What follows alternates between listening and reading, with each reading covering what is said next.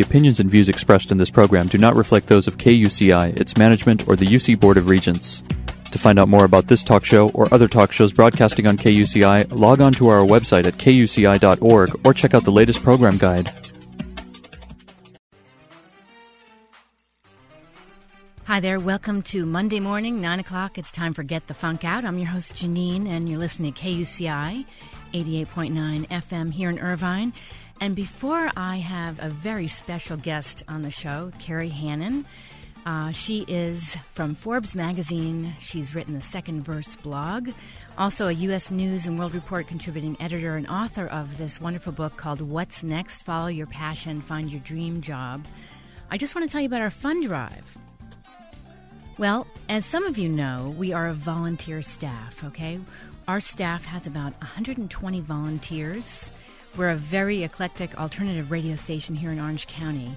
And without your support, we couldn't keep things going. We've got a great mix of music and talk and a whole bunch of great things going on. And right now, uh, about, I think it's tomorrow, yes, tomorrow, we have our fund drive. And we have uh, people standing by to take your donations, and we've got some great gifts from you from t shirts to CDs, all kinds of wonderful things. And all you have to do is call 949 824 5824. Again, that's 949 824 KUCI. And, uh, you know, it's your way of showing us how much you love KUCI. And unfortunately, UCI has lowered their support to KUCI by 20% in the last three years. So we look to you to help keep things going. So again, that number, 949-824-KUCI. Up next, Kerry Hannon from Forbes magazine and author of What's Next.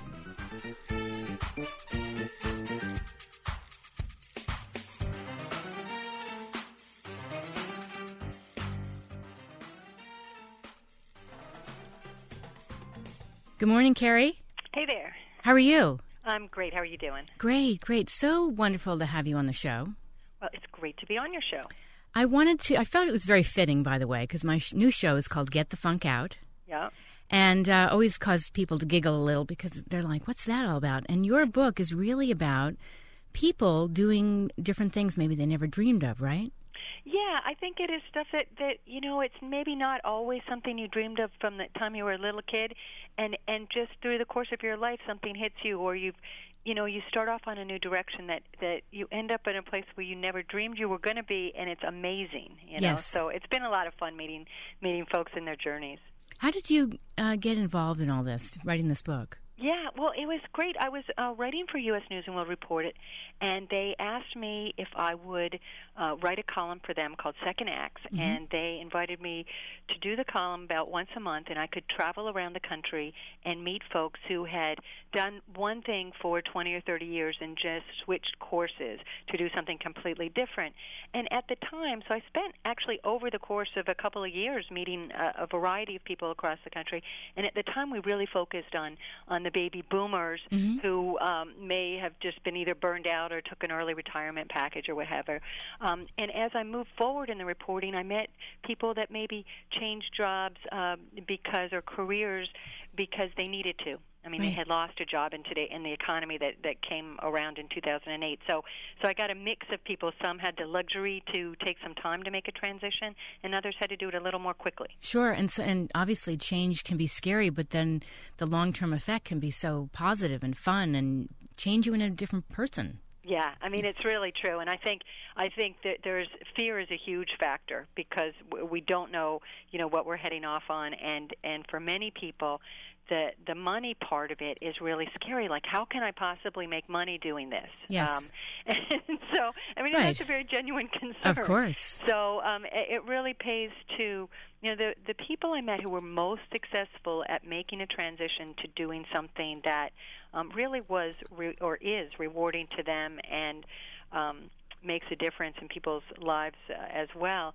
And we're the ones who had the luxury of time to plan it out and save their money and do all those that homework ahead of time. Yes, yes. Well, and there's nothing more um, positive than you're talking to somebody that is so energetic about what they do. Um, it's like when I started this other show, Moms Rock the House, or even this show. You know, I, when I tell people about it, I really um, I'm proud of it. I'm excited.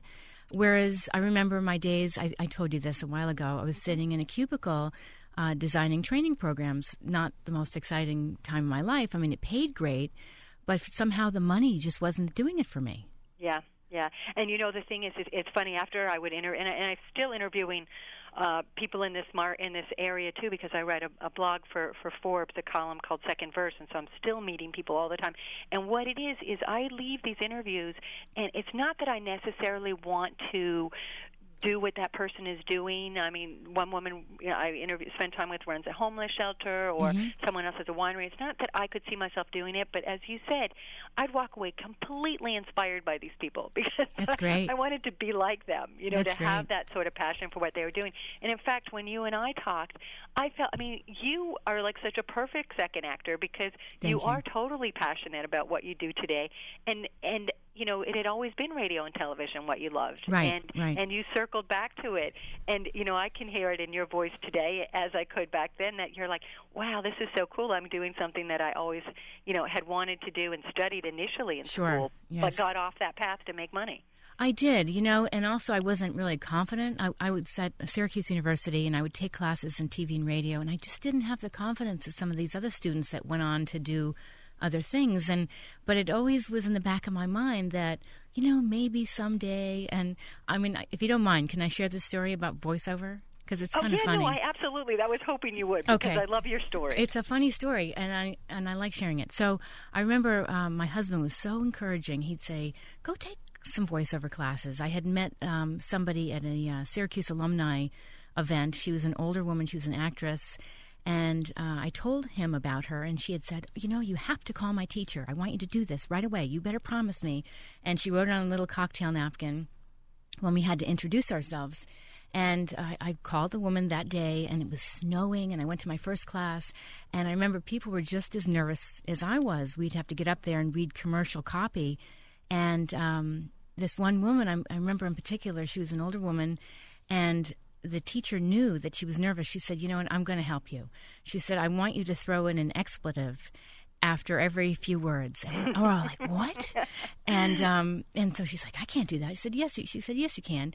And by the end, she had this woman skipping around the room, swearing, reading a commercial about you know laundry detergent. It was so funny and so freeing.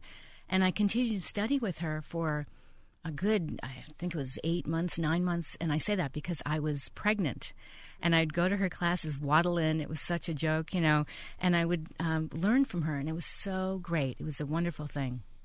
And- And the thing is, you were able to start taking your classes at night while you were still doing your other work. Right. Right. Um, so that you you weren't totally stressed out about the money No. or what have you, which it was a, sort not that you know I want to dwell on that part, but I think that's that's part of the fear for people, and you were able to do it, you know, think plan ahead. Well, you didn't plan it to happen, but Right. the way it worked out was perfect. and how cool do we feel when we're doing something that we've always dreamed of? I mean, I mean, it is so it's like so energizing, and the fact is, most people who um, who are, have been able to make this transformation and this sort of, um, I always think of it as redeploying their skills to something that really matters to them. Right. but but um, that they, you know, they often work harder, and maybe you do as well. I think that than you might have in your even what you were doing before, but it doesn't matter Yes. because in it, in the time goes quickly, and because there's so much um, reward coming back at you that it, that it doesn't even seem like work. I know, I know. You, you're just passionate and it's exciting, and and that um, rubs off on the people around you too. I mean, people can tell. I know people could tell with me um, that you know something was going on. You know, I, I don't really share with everybody that I do voiceover, I do other things, but it, it's just something that keeps me going. Yeah, yeah, and it's and it's not like every day's perfect. Like every Oh, no. you know every time you do a radio show, it's just like oh a dream come true. Right. But you know what? It, the thing is that it's all right because you learn from it's. I think part of it too is that you re-engage your mind again. You're learning all the time Right. as you embark on a new journey in a new direction. It sort of re-energizes your life that way because you're mentally engaged in a way that when you've been doing something for a while, it's easy to start doing it by rote or uh, there's expectations built into it. And when you start a fresh path, it's like, okay, well, you know, I, I, there's a lot of stuff going on here, and each day is a learning part of the learning curve. That's right. And we get in a rut, and then when you can get out of that rut somehow, some way, even small steps. Mm-hmm. Wow, what a difference! And you know, it's good. It's good that you brought that up, and I think that that's something that when people are thinking about, you know, I you know how many people on Sunday night say I don't want to go to work on Monday, you know. Sure. but if if you're starting to feel like you're in a rut, that that that things you've been, you know, is this all there is in life? Is doing what I'm doing on a weekly basis?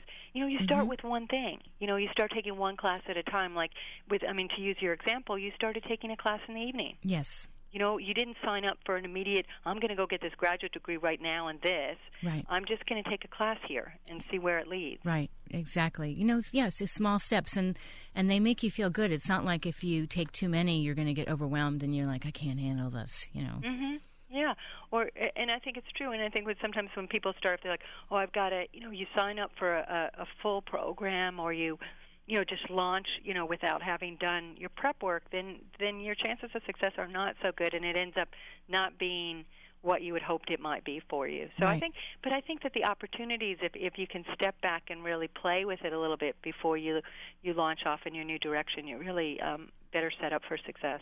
I, I highly agree. You know, I what I what I'll also tell you is when I was living in Boston, I had actually gone through a really tough period. I had lost my job, and I was doing freelance work, and um, my personal life was kind of in shambles. And I mean, I was young, but you know, when you're young, you think, oh, you know, um, woe is me.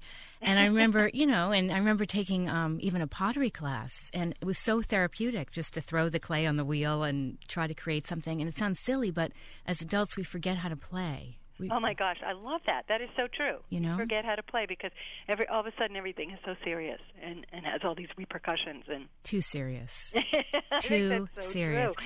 Right. But I I think that um you know it, the the the one of the biggest tips I give people is you know to not make any rash decisions to you know take it take your time and figure out what it is. See, a lot of people say I want to do something different, but I really don't know what it is. So often you need to step back and say, okay, what are the things that I like to do when I was younger? What were the things that you know I really enjoy doing now that's not part of my work? And sort of start you know playing around with the different parts of of, of what makes you happy and what you're good at. You even have to ask people sometimes because sometimes they see things that you do extremely well that you don't even focus on because it's so natural. Right. And it's hard for people to say what they're good at. yeah, I really is, True. you know? Yeah, yeah, especially women. It is. It completely is. I think that's very true. But but I think we all have something that that we would we always sort of tinkle around with and say, hey, you know, I, someday I'm going to get back to doing that. So why not get started now? And this is great. You know, one thing, uh, and this is often something that. um I think is excellent advice for anyone, even if you're currently working in a job you love or, or uh, have something that's taking up your time that that you enjoy a lot. Is that I tend I tell people to look at themselves as a small business, mm-hmm. and it's like you Inc. And so hmm. everything you do, every client you have, they're a client. So if you're working full time, that's your main client. But you should always be playing with something on the side, maybe, and building out a passion or a dream on the side until you're ready to move into it. Yeah, yeah, that, absolutely. Absolutely. Yeah, because you want to you want to try something new. I mean, obviously we talked, you know, change is scary, but it's you got to you got to try somewhere. You got to start somewhere. Yeah, and often, you know, I find that people are pushed into making a change is when they've had a bit of a life crisis. I mean, something has happened, whether they've had a health scare themselves or they've lost someone they love, or in the case of when I was reporting my book, 9 11 had a huge impact on people. Mm-hmm. Whether they lost someone they knew in that uh, tragedy or not, but it made them say, okay, you know, is this what life is all about? Is this what I should be doing? And it sort of made them pause to rethink what they were doing. So, so often it, it does take something to kind of pull you up short before you step back and say, is this really what I want to be doing? But, you know, it sounds trite, but, you know, life really is short. And if you have the opportunity to explore other areas and other facets of yourself, I think it's just, you really um, can dig in and found, find some pretty exciting things to do and also to contribute. Yes, yes. You know what I wanted to ask you uh, a little bit about your backstory, how you got started at Forbes, your your second verse blog. Yeah. Well, um, you know, I'm just a, a I just grew up loving I always knew I wanted to be a writer, which is interesting, but I I didn't know how I could possibly make money at it. And uh, my passion was actually horses. Oh, And so I would start, you know, when I'd go around and go to to horse shows and compete, I would start writing profiles of professional horsemen and, and women and sell them to horse magazines. So I started to say, hey, this is kind of fun. Um, and when I graduated from college, where I went to school, we didn't have a journalism program or what have you, but I kind of figured out journalism would be a way to make some money at writing. Okay. And um, and my dad always got Forbes magazine at home, and so I thought, well, you know, it's, it's kind of little girls wanting to please their father. But I said, you know, I'm gonna I'm gonna go work for Forbes magazine, Look and you know, uh, sure, right? So, so I um I would send off my resumes, and I but I in the meantime I put together. I went back home to Pittsburgh, and I started writing for anybody who would have me. I did a nightlife column for the Pittsburgh Magazine, my hometown. I wrote a a dance column for an alternative newspaper. I covered school board meetings for the local paper. I mean, I would That's do great. an- anything anybody would let me do. Okay. And one day I called Forbes magazine. I'd sent my resume I said, "I'm going to be in New York. Can I come by for an interview?" And Look you know, amazing the chutzpah you can have. And and they saw me. They let me come to visit them. And I told the woman who interviewed me, "This the thing is, it was the only magazine my dad got at home," and blah blah blah. Oh, funny. And um, they didn't have a job for me, but But you got you an interview. but I got in the door. And you know what? Six months later, they called me and said, "Do you want to move to New York? We have a job as a reporter." And believe me, I packed my stuff in garbage bags and off I W- went. while you were on the phone. you know, when you're in your 20s, you don't have that much stuff. Right. So, so I, you know, and it was just phenomenal. And so Forbes just because it was kind of like my graduate school, and I was there for about five years, and and uh, went all over the world doing stories for them as a younger person, and then went off, worked for a bunch of other people as as your career move, and as a, a, a uh, I hate to say it, but at the time, one way to get your salary up, and Mhm. particularly for women in, in those days, was to change jobs. Okay. And um, so I went from Forbes to Money. Uh, where did I go? Forbes to U.S. News and World Report Okay. to Money Magazine to um, to um, USA Today, and then I, I wrote a bunch of books along the way. And the thing is that everywhere I went, I never burned any bridges. And then at one point at USA Today, I said I, I was miserable. I mean, I just hated going going to work for a daily newspaper. I really liked my people I worked for, and my Mhm. editors were great, but I didn't like the daily grind, and Right. so I quit. And um, I started what I consider my own business. So for me, that is my second act: is having my own business. I see myself as, you know, I'm a freelancer now, but now I I write about all kinds of different things, and I've gone back to writing for Forbes, doing the second verse blog off Which I love. I love that. it's really fun. Yeah. And off of you know because what's next came out, but you know I've done books on on women, you know, suddenly single money skills for retirees and widows, and a retirement guide for women, and a book about Navajo weavers. You know, so it's been a lot of fun the journey, and um, so it's it's it, writing is the core, but I've been reinventing myself as I go along. Look at that. Always. You're always doing it. And you always knew you wanted to be a writer, so that's great. Yeah, I was fortunate that way. It is really, uh, but now now I got to write that book about horses now. I know. that would be the real thing. But you know, I encourage people. Not everyone has that that they know right away that it's something. But but again, that point we made early on is that a lot of people think, well, I can't, you know, I can't change careers, or a lot of people have to change what they do because their job no longer exists. Right. You know, if they've lost their job or they've been downsized from a company. And changing careers is really daunting. But if you think of it as not reinventing so much as redeploying, that word Mhm. I used before, because I think a lot of us have skill sets that really do work in lots of different fields and industries, and you just might not realize that, you know, what you're doing here you can transfer elsewhere. That's right.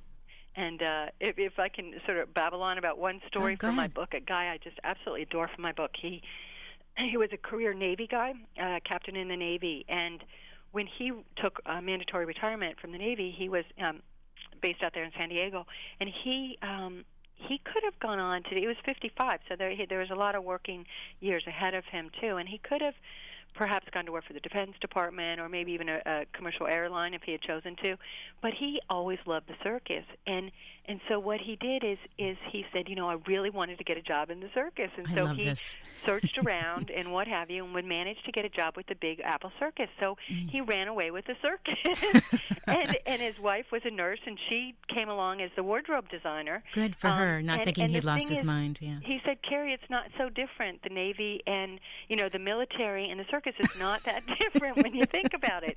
And what he meant is he took his leadership skills and organizing people. He became the company manager so at the circus. So what he was doing is using a lot of the same skills he used in his job at the Navy as a leader and and uh, moving people from place to place and all those things that go into that job. Right. Well, I want to tell you, there's nothing worse than hearing somebody say, "Don't you want to use your degree?" Um, because I have a graduate degree. I have two graduate degrees, and I remember people saying, you know, don't you want to use your doctorate? Don't you want to use your da da da? But you're using your uh, degrees. You're using your skill set uh, all the time. It's you know, it's, your education is lifelong. No one can take that away from you.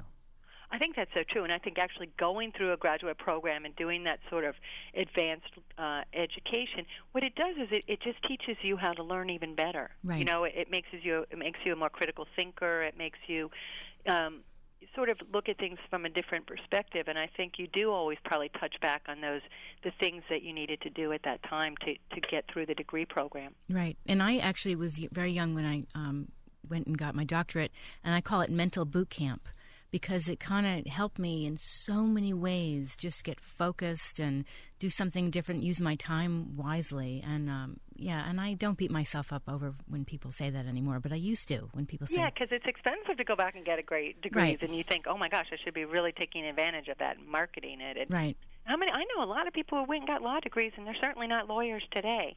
But you know, it, it's helped them, you know, be journalists and all sorts of other things. Yes. But the other thing you just mentioned about you know school, and one other way that where you what you do when you go to school is you develop a network of people who are studying with you That's and right. and that opens up this whole networking opportunity which which is something that really launched you as Yes. well It really did. And you know, I always look at life is a as a journey. I know it sounds silly and cliche and everything, but it really is. And then to keep your mind open to all the networking possibilities, and whether you're, you know, how I how I met you is I was looking at uh, USA Today and I read your article about your book, Oh, and yeah. I've never been shy about contacting people in the newspaper. I think it's really interesting because you never know who you're going to meet. Mhm. Mhm. You know? It's, it's true and it's sometimes you know it's just send, firing off a quick little email and you never know where the path is going to take you. Right, right. I really think um, I just want to share with you. I, when I was in my twenties, I remember thinking, I don't want to have a typical summer job again. I, I had worked at a dry cleaner for three years. It was really tough work. It was six days a week. It was incredibly hot, and it was just such long hours. And I didn't want to. I did this for three years 16, 17, 18. And when I hit 19, I, I did something else, like I was the uh, security guard in our neighborhood. It was like nobody ever came by. There was no reason to have a security guard. I didn't have to wear a uniform. It was so it was so funny. It was the funniest thing. And then I said, I've got to do something else, something different. And I remember thinking, I want to rent an ice cream truck. Uh-huh, I, I mean, I just was always looking for something different. And then my dad, we did the math, like you got to buy the supplies and the this and the gas. And I'm like, nah, maybe not. And then I end up painting houses. Wow, you were so industrious. I, well, I just was always looking for something different, kind of go against the norm of what a girl would typically do. And um, it's the funniest experience. I worked for uh, College Pro Painters, and I remember it was uh, there was another girl and myself, and by the end of the summer, they made me foreman. Way to go, girl! I love that. And I, at the time, I mean, now you probably couldn't get me on a 60 foot ladder, but at the time, we'd be on these ladders, we'd be talking. We really enjoyed ourselves. We listened to music, we worked hard, we learned about painting and the whole process. And it was, it was a very interesting experience. I would have, I would recommend it to anybody in their 20s. It was very interesting. Oh, you know, see, that's fun. I mean, I think, but you know what? I think in our whole lives, you know, everybody gets caught up in these career paths, and I think the economy is changing that for a lot of people because they're making us Oh, yeah. different changes. But I think you cobble together your your career path. I mean, I think it's always just like you do when you're younger. You do all kinds of like really interesting summer jobs, like you're just saying, and and and then as an adult, you can, you know, I think a lot of folks in their 20s actually versus when I was coming up through school do think of their careers as seasons. You know, I'm going to do this now, maybe do some nonprofit work and that sort of thing, and then I'm going to go into maybe working for a corporation for a while. They don't feel so fixated on a path, and um, and I think that that that's a healthy way to look at your career is kind of um, building blocks. They're all you do all kinds of different things that kind of weaves together a neat little quilt of what of who you become. That's absolutely true. That is so true, so true. We have to take a short break, and then we'll be back more with Kerry Hannon, and you're listening to Get the Funk Out right here on KUCI 88.9 FM. Stand by, Kerry. Mm-hmm. Hi, we're here live at KUCI to talk to one of KUCI's biggest fans, Agnes Rosenblatt, who's been listening to KUCI and supporting the station's fund drive since it started. So, Agnes, I hear you have the latest scoop on KUCI's upcoming fund drive. Oh, yeah. Well, uh, the fun drive. It takes place November 1st to the 8th. And I see you're wearing one of KUCI's vintage t shirts. Are you calling me vintage, dear? No, no, I was just wondering where you got that. Why, you accusing me of swiping it or something? Why, you little... No, I- will loosen up a little. I'm just pulling your leg. You see, when listeners donate to the station, well, they're showing the love and appreciation. A- and that's what I did, and I got this nifty T-shirt and a cool CD. It's one of those premiums they offer. But but you can donate any amount, really. And how'd you make your donation? Well, I used my credit card, but your listeners can also do it online at uh, kuci.org or over the phone. Well, the t-shirt looks great, Agnes. Well, thank you. They had such a large selection of vintage t-shirts. Well, I want to thank you, Agnes, and KUCI's listeners for supporting the station. Do you have anything else you want to add? Why, yes. Don't forget to support KUCI's Fun Drive, November 1st to the 8th because I heard it's going to be the best one ever. Uh, Agnes, you can't say that over the air. Oh, put a sock in it, dear.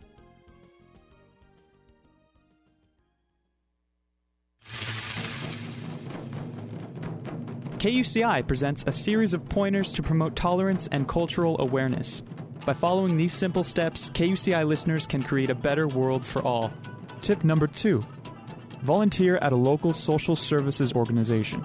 For more ways to promote cultural awareness, stay tuned to KUCI.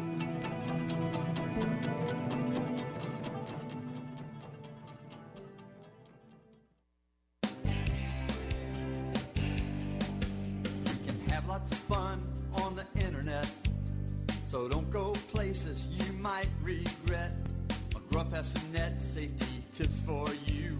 We're surfing the net and staying cool. Listen close and you will agree. McGruff and Scruff know their net safety. Remember net safety, and you can have fun. Learn about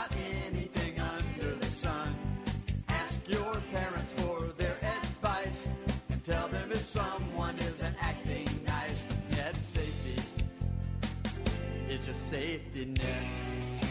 For more information on how to be safe on the internet, visit my website at www.mcgruff.org. A message brought to you by the U.S. Department of Justice, Crime Prevention Coalition of America, and the National Crime Prevention Council. The opinions and views expressed in this program do not reflect those of KUCI, its management, or the UC Board of Regents. Hi there, you're listening to Get the Funk Out right here at KUCI 88.9 FM. Before we come back with more from Kerry Hannon of Forbes magazine and her second verse blog, and also talking about her book, What's Next, just want to share with you our fund drive is happening right now, today and tomorrow, and we would love your support. This is the only time of the year we come to you to look to support the station. And unfortunately, UCI has lowered their support by to KUCI by 20% in the last three years. So we look to our listeners to help support us. And we have some great, great things to give back to you. We have some uh, people standing by to take your calls. All you have to do is call 949 824 KUCI. That's 949 824 KUCI. And we've got t shirts, CDs, tickets to shows, all kinds of great things just want to share with you a few facts about KUCI. It's run by a volunteer staff. Our current staff has over about 120 volunteers. We're a very eclectic alternative radio station in Orange County. We're the only one, actually. And different donations can bring you different uh, items CDs, like I said, t shirts, all kinds of great things. So just give us a call, help support the station, show your love. And it's 949 824 KUCI. And we're back with Kerry Hannon from Forbes magazine. Welcome back, Kerry. Hey, great to be here. So, I would love to talk about your book. Uh, this has been obviously a very, very tough time for people. And tell me how you came up with this idea of what's next. Well, I think it's you know I, I saw it as a, as an interesting time in in our history where people are you know for many reasons um, continuing to to work as they age. Uh, mm-hmm. Uh, you know, even people who have worked um, and and even to the normal retirement age, say 60, 65 or whatever. You know, if you're living you're living longer and healthier, and people are not just it's sort of this awkward age, but and we've never been at before. But people are continuing to pursue careers at, at a later age than than they had before. So they may have done something for 20, 30 years, and and they have enough time to go back and do something for another 10, 15, or even 20 sometimes. So, sure. I mean, it, there's time to restart and, and, and do something new. And then, in addition to that, there's a whole other population of folks whose jobs that they were in because of the, the changes we've had in our economy and downsizing since 2008 and what have you, that, that their jobs no longer exist. And so there's they they need to reinvent and re recreate. And so I got excited about the idea of saying, okay, let's instead of sitting here whining and saying, oh my gosh, what am I going to do, and wringing hands, let's look at some positive stories of how people you know successful uh, changes that people have made and look at what they did that made them successful. And i found that there were there was a common spine of things that people did that helped them make the transition to something new and make it successful. So instead of you know i really wanted to look at it from from a positive angle of of what are solutions if you're in that situation. Right right. You know what's interesting is um i don't know if you're like this but sometimes you know an idea is not uh, doesn't just a great idea doesn't just come to you sometimes. Sometimes it's nurtured. So I might come up with an idea for something and then I'll just let it sit. I'll let it settle. I'm not kind of impulsive where I just say, "Okay, that's it." So if I I I exercise. So I'll think about it and think about it and then I put it aside. So what I'm suggesting is take small steps, nurture your idea, uh, run it by your loved ones, share your idea, and then go for it.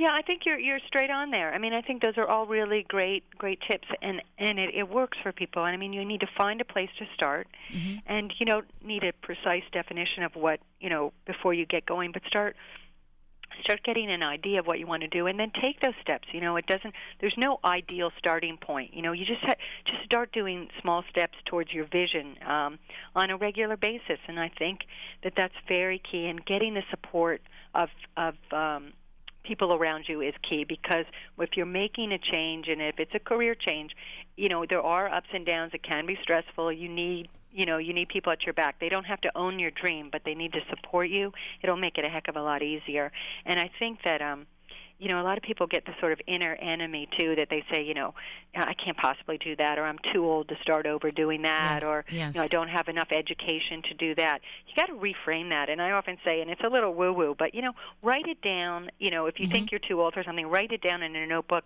and reframe it in a positive way. You know, say that, you know, I am going, I I do have these skills. I am going to be able to use them in a new career, and sort of block that old negative message. You need to move forward with a positive attitude that you can do it. Yes. And and I think um, that's really helpful. And and it's a uh, two other really important things to remember is, you know, just because you love something doesn't necessarily mean it's going to make a great new job for you. So I always tell people, you know, be careful not to ruin your hobby because there is a difference between something that's your hobby and something that is going to be an ideal, spark, you know, a job for your career. And there was a, a woman I profile in What's Next, and she had um, an early retirement package uh, from her company, and so she, you know, was in her 50s, and she had plenty of time to keep going, and she wanted to keep working. She needed to, in fact, uh, ultimately. But she said, "Well, you know, I love to garden." She had a really high-paced job in Washington as a as a lobbyist and stuff. And she said, "Well, I love to garden. I'm going to be a landscape designer." Oh. And so, as soon as she got out and started really spending time in the garden, she was miserable. She said, "I hate gardening now." well, she was miserable because she was really lonely. It was oh. too.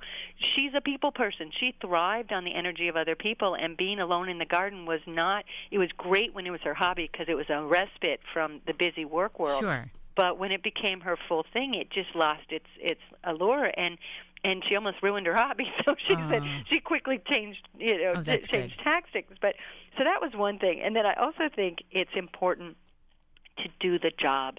I think often we get these uh, dreamy ideas, you know, oh, I'm going to, you know, I, I want to open an Italian restaurant. I mean, that's a little ambitious, but right. I profile a guy who did that in the in my book and he was an investment banker and he uh, decided that after 9/11 that he didn't want that kind of lifestyle anymore, and so he and his wife loved to cook, but that certainly didn't qualify them to open uh, a, a restaurant.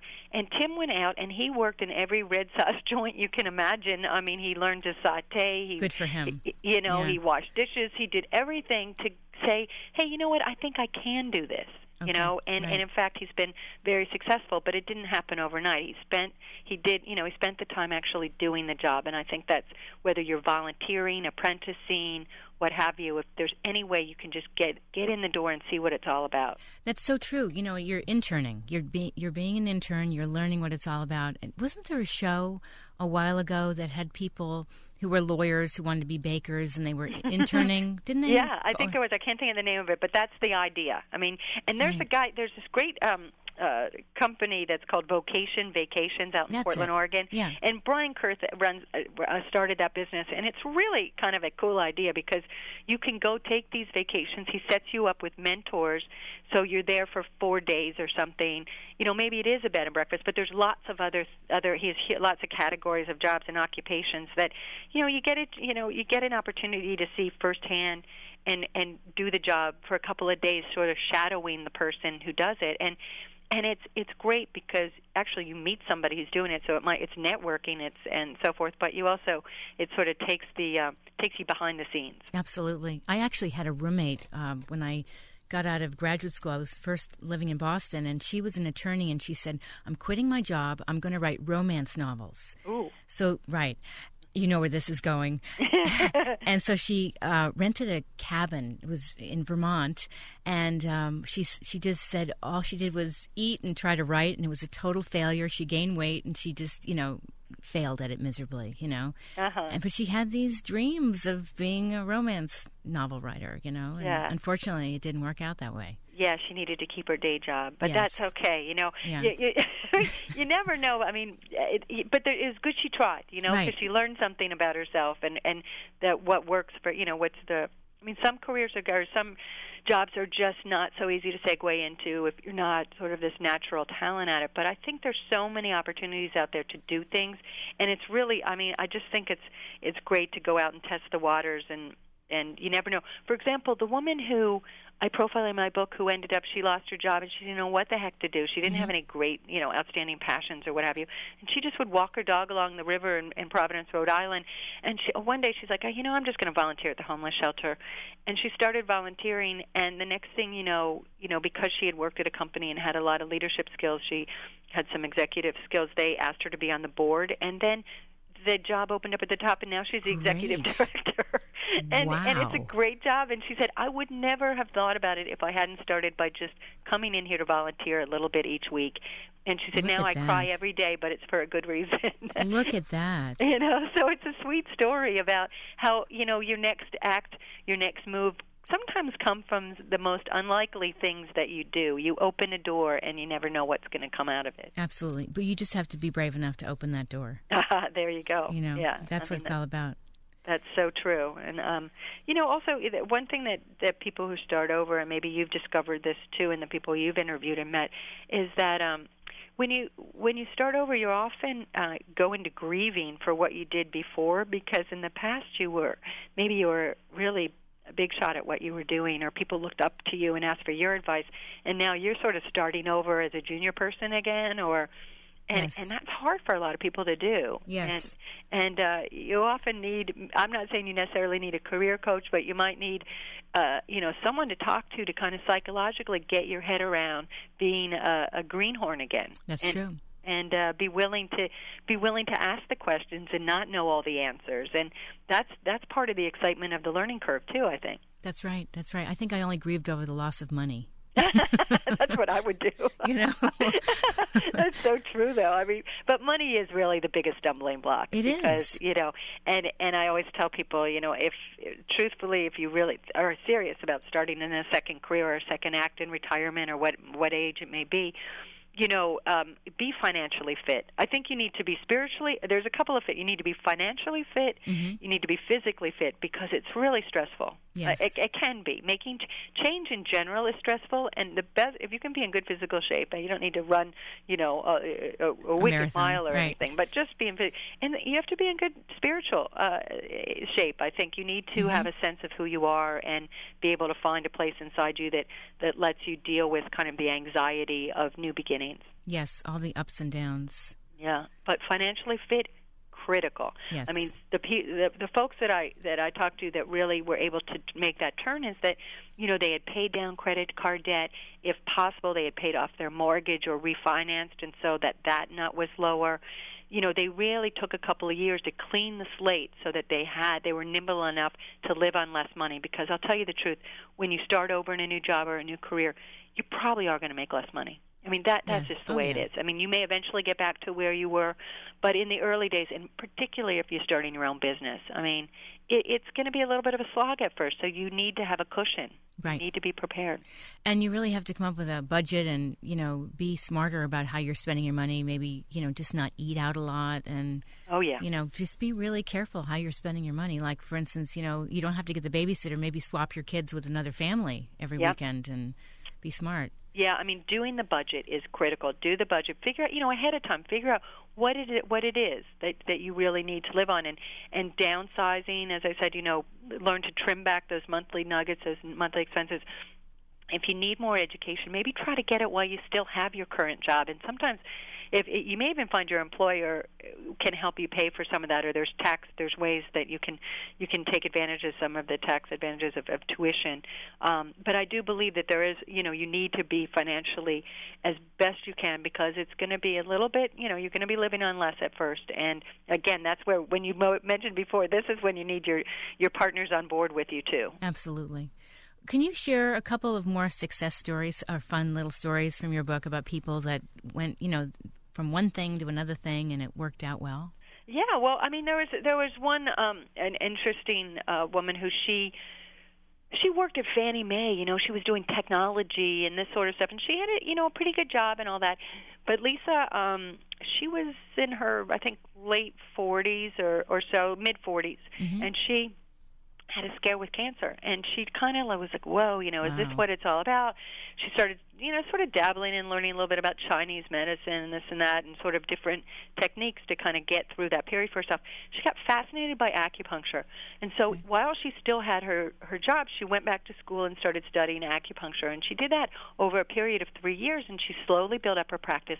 And and she also did all those good things about you know paying off her car and you know her uh, getting her mortgage paid down a little bit. Mm-hmm. and she has made a tremendous um success in, in Washington D.C. here as an as an acupuncturist, and and that. she specializes in helping women uh, who have fertility problems. Actually, Amazing. acupuncture. Yeah, so it's kind of an interesting. And she said, I would never have guessed that. I would, you know, she actually doesn't even have children herself. And Lisa said, I would never have guessed that, but it that became an open path for her that she found women coming to her for the sort of stress relief or whatever of going through fertility treatment Right. and acupuncture. So I mean for her and it's become a big part of her her practice now. But so she was fun. I I think that um that the we had you know I, I mentioned the circus guy who I absolutely love. There's Jill Angel who was California Highway Patrol.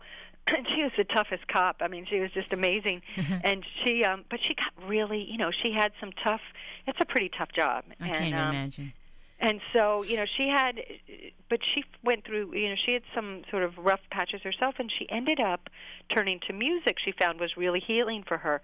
And you know, she when she made a switch, she went from being a tough cop to a Nashville music agent. I mean, who would have thought? But the, she's so tenacious. She's this tiny little thing. She's like five foot three, 120 pounds. But um, and she was a high, Amazing. California Highway Patrol for 22 years, and she, um, you know, she decided, darn it, you know, I'm going to do this. And she had a cousin who was a songwriter, and she she just put her mind to it and went to Nashville, and she's she's just had a ball with it because she never took no for an answer. I mean, Look she could that. get in these doors that nobody else could get in, and because she didn't she didn't know that she couldn't. You well, know? you know, also you, she has that persona from being a police officer, so I don't think people are going to turn her down. so I just I love her story, and also she just always makes me smile. But you know, I do have a guy who was a CNN producer who Mm-hmm. moved across the country to start a winery in Walla Walla, Washington. And and again, he studied. He spent the time being a cellar rat. Um, his wife was working, and so they were able to to move to from Atlanta to Walla Walla, which is much less living. Mm-hmm. Uh, the cost of living is lower. His wife continued working. They have two young girls, but but he went back and he took some courses. Obviously, he apprenticed. He worked. He did all the kinds of jobs that for all the different vineyards he could anyone who would have them. And now he built this nice network of people who help him. And he has it's called Trust Cellars, and and it's great wine actually. Look but he's that. also he's also just a really nice success story. And but he took his time. He didn't. He knew it wasn't going to happen overnight. That's great. That's great.